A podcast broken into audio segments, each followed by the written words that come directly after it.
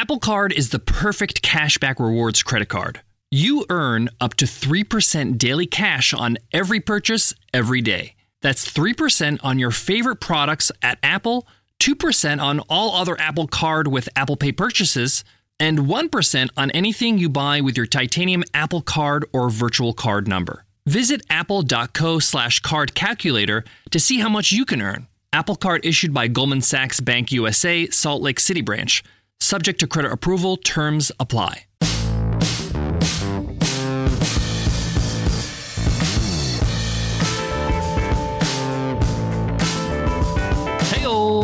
Welcome to the $100 MBA Show, powerful business lessons delivered every single day with our daily 10-minute business lessons for the real world. I'm your host, your coach, your teacher, Omar Zinhome. I'm also the co-founder of Webinar Ninja, an independent software company I started with my co-founder back in 2014. And today's episode is a must-read episode. On our must-read episodes, I share with you a book that I've read that has influenced me as an entrepreneur. I share with you its takeaways, its insights, and why you should read it too. Today's must-read is 4,000 Weeks by Oliver Burkeman. The subtitle of 4,000 Weeks is Time Management for Mortals. This is one of the most unique books I've read on time management, and in my opinion, it's been the best one I've read so far. In fact, it's one of the best books I've read in the last 12 months. It's had such a great impact on me. It had me pondering and thinking about what I just read, putting the book down and really just reflecting on the wisdom that was shared. In today's episode, I'm going to share with you why this book is so special and why I think this is an absolute must-read book, and also why it's such a challenging book to read. The author, Oliver Burkeman, created a masterpiece here. A well-researched, well-written book on how to see your life and how to manage the time you have here on Earth. So let's get into it. Let's get down to business. Time management and productivity is probably one of the top genres of nonfiction books. People want to get the most out of their time, whether it's at work, in their business, in their life. People are aware that they only have 24 hours in the day. Now, while other productivity books talk about strategies and tactics and really go in the micro, 4,000 Weeks really talks about the macro, looking at the big picture and changing your mindset when it comes to time management productivity. Now, the book is called 4,000 Weeks because the average lifespan is 80 years, and that equals 4,000 weeks. And it's an interesting way to look at it because when you take a look at yourself, if you're middle-aged in your 40s, you're probably like, I have less than 20,000 weeks. That's not a lot of time. I have maybe 40 summers left. And as soon as I express this, our minds start racing. We start thinking about all the things we want to get done, right? All the things we want to do. We got to get everything done. We have bucket lists and we have goals and we have ambitions and we have places we want to be and stations in life we want to get to. And right from the start, this book flat out tells you this is a myth. It's impossible. Not virtually impossible, it's impossible to do everything. You will not get everything done. You will not be able to do everything you want. And unfortunately, in our pursuit to do everything, whether it's in one day or in 1 week or 1 year or one lifetime, we don't actually enjoy the process. We don't actually enjoy the moment, which is life in itself. We actually let life pass us by trying to achieve one thing after another. Now, I can definitely relate to this because I look back at the last year, 2 years, 10 years, and it's a blur. It just flew by because I was just chasing the next thing. Now, does this mean we don't do anything? No, of course not. But it means we have to understand everything is a trade-off. The more we understand this, the more we understand how valuable time is. How would I want to spend my time?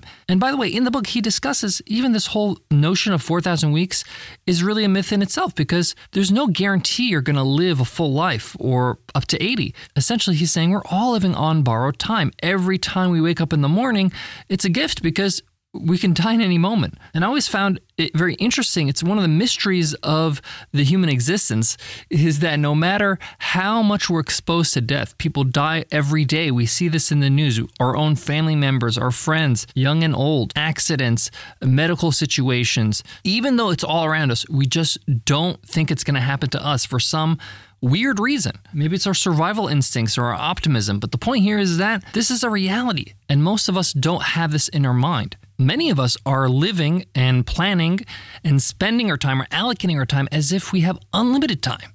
Now, this book talks about a lot of practical things when it comes to changing your mindset when it comes to productivity. It's very counterintuitive, in fact. One of the things that he shares is that if you want to boost productivity, you should incorporate procrastination, meaning you need time to rest and recharge and take a break and allow your brain to simmer on ideas, whether that's throughout the day or throughout the week or throughout the year. We can't go full speed, full velocity, full energy, and be at our best always.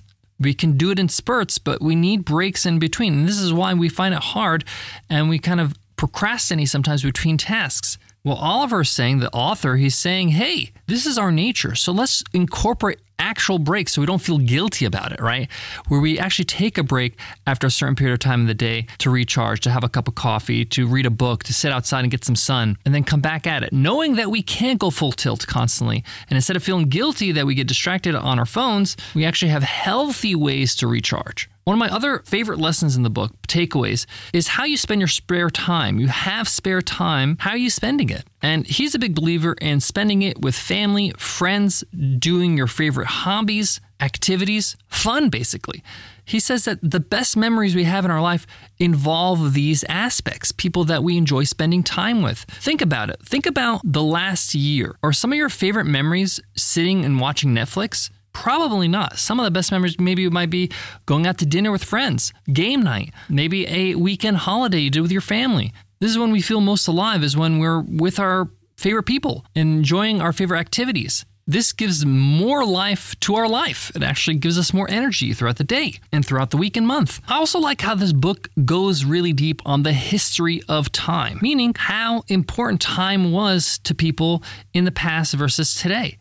Now everything is measured by the millisecond. It goes back to a time when people were not obsessed with the clock, but more interested in the activities they do throughout the day. So for example, back in the day, you might have worked on a farm, and you know that in the morning you feed the chickens, and then you plow the fields, and then you break for lunch, and then you have a nap, and then you do X, Y, Z. The point here is that it's about the activities rather than at 8 o'clock I do this, at 9 o'clock I have a 5-minute break. We've become a slave to the clock. And the more you focus on something, the more obsessed you become with it. And he argues that maybe our life is not as enjoyable and as meaningful as it was before, because it's less about what we do and it's more about how long it takes. And it made me reflect on my own activities in my business. When I worked on a project that really had no deadline, meaning I didn't put it in a time constraint box. I gave it time to breathe. I gave it time to flourish, and these ideas became stronger and more effective, and the result was a lot more creative. Now, this is not to say that you should just be totally lackadaisical and have no deadlines whatsoever in your business. The point that the author's making here, Oliver Burkeman, is it's a balance. You can't have everything ruled by the clock and throw the clock altogether. There's a time for no boundaries and some constraints. It's when we have an imbalance that it's a problem. But the biggest takeaway I got from this book is questioning, what is this all for? Okay, what is all this productivity and time management and efficiency for? What are we trying to achieve? And then I went through the whole 5 whys exercise, where you ask why over and over. So for example, what is this all for? So I could be successful. Why you want to be successful? Well, I want to be successful because I want to make an impact on the world. Why? Because I want my life to have meaning. Why? Because I would feel like my life was not a waste. Why? Because I want to prove that to myself. Why? I guess I don't need to prove it to myself. And you start to realize that you're kind of working super hard and doing all these things, and you have a shaky foundation. Why am I doing this all? And it's very confronting. It's very challenging, because you start to realize maybe I spent a lot of time working on things that I really don't believe in. Now, I'm not talking about the actual products or businesses that you built. I'm talking about the reason behind them. This book really shakes you and makes you challenge yourself and say, hey, maybe I'm feeling disappointed in myself. I'm feeling like inadequate because the goal I'm setting for myself, this incredible, impactful, crazy entrepreneur, is not actually what I want. What I actually want is to make an impact on the world in my small little way while having an enjoyable life that's rewarding and allows me to feel like I'm learning and growing. This changes everything, right? It starts to refactor your goals. And you start realizing the pressure that you feel is something that you're producing for yourself, right? No one's imposing these pressures other than yourself. It's a very, very confronting book. And this is why it's not an easy read. It's one of those books where I had to put down after a chapter or two, because I was contemplating, what does this mean for me? What does this mean for my business, my life? Maybe I agree with that. Maybe I don't agree with that. Maybe that's something that I'll take on. Maybe that's one I'll leave behind. So it's not one of those books you can just zoom through. There's also a lot of research, a lot of case studies. There's a lot of work that was done to compile this book. And whenever you have those things in a book, it takes a bit longer to kind of get through, but it's well worth it. It's well written, well researched, and well thought out. Those who know me know I'm an automobile lover. Heck, my first job at 13 was washing cars at a car dealership. That's why I'm excited to tell you about the Range Rover Sport. It's the perfect combination of sporting luxury, intuitive technology, and performance. I mean, this thing is stunning inside and out. Here are some of my favorite things about the Range Rover Sport. It has this purposeful cockpit-like driving position. It really sets the tone for a focused interior that promotes an exhilarating drive that is super engaging. And it's super quiet in there because they have advanced cabin technologies such as active noise cancellation and cabin air purification, which offer new levels of comfort and refinement. One of the things that's really important to me is the actual driver's seat. The Range Rover Sport has an optional 22-way adjustable heated and ventilated electric memory front seats with massage function. But enough hearing about it. Design your Range Rover Sport at LandRoverUSA.com. So to wrap up today's lesson, I recommend this book to anybody that's feeling overwhelmed, burnt out, feeling like they lack direction on how they're spending their time, their money, their efforts in their business or life. Maybe somebody like me who's, in their early 40s and realizing that, I've lived more than I have left. And time is really not an asset that I can easily squander. I can't just waste it like I was younger, right? It's a wake-up call in a lot of ways, this book.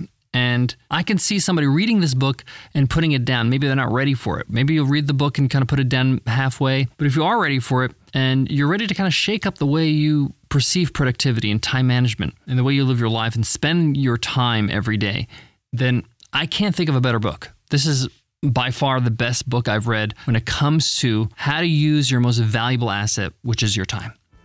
Thanks so much for listening to The $100 MBA Show. If you love what you hear, hit subscribe, hit follow on your favorite podcast app. We're on Spotify, Apple Podcasts, Stitcher Radio, Overcast, every single app. Go ahead and subscribe right now or hit follow so that you get our next episode automatically and you get access to over 2,200 episodes in our back catalog. If you want to give us extra love, go ahead and share this podcast with your friends on social. Go ahead and send them to 100mba.net and let them know, hey, this podcast is pretty good. Before I go, I want to leave you with this. Once in a while, you'll read a book that kind of shakes you to the core, starts questioning your beliefs that you've held for a while. I think these books are essential in life. One, because if your beliefs are solid, then it's going to prove that they're solid by examining them. Or you're going to realize these beliefs are built on shaky ground, and maybe I need to tweak or refine these beliefs to live a healthier life that's more aligned with your values. The point here is that you should seek out books that do challenge you. And this is the stage I'm at. I've been reading books recently, and I'll share some on the show that have really shaken me, have really got me thinking, so that I can apply some of these new ideas, not only in my life, but in my business, in my team, and in the projects I'm working on. Thanks so much for listening, and I'll check you in tomorrow's episode. I'll see you then. Take care.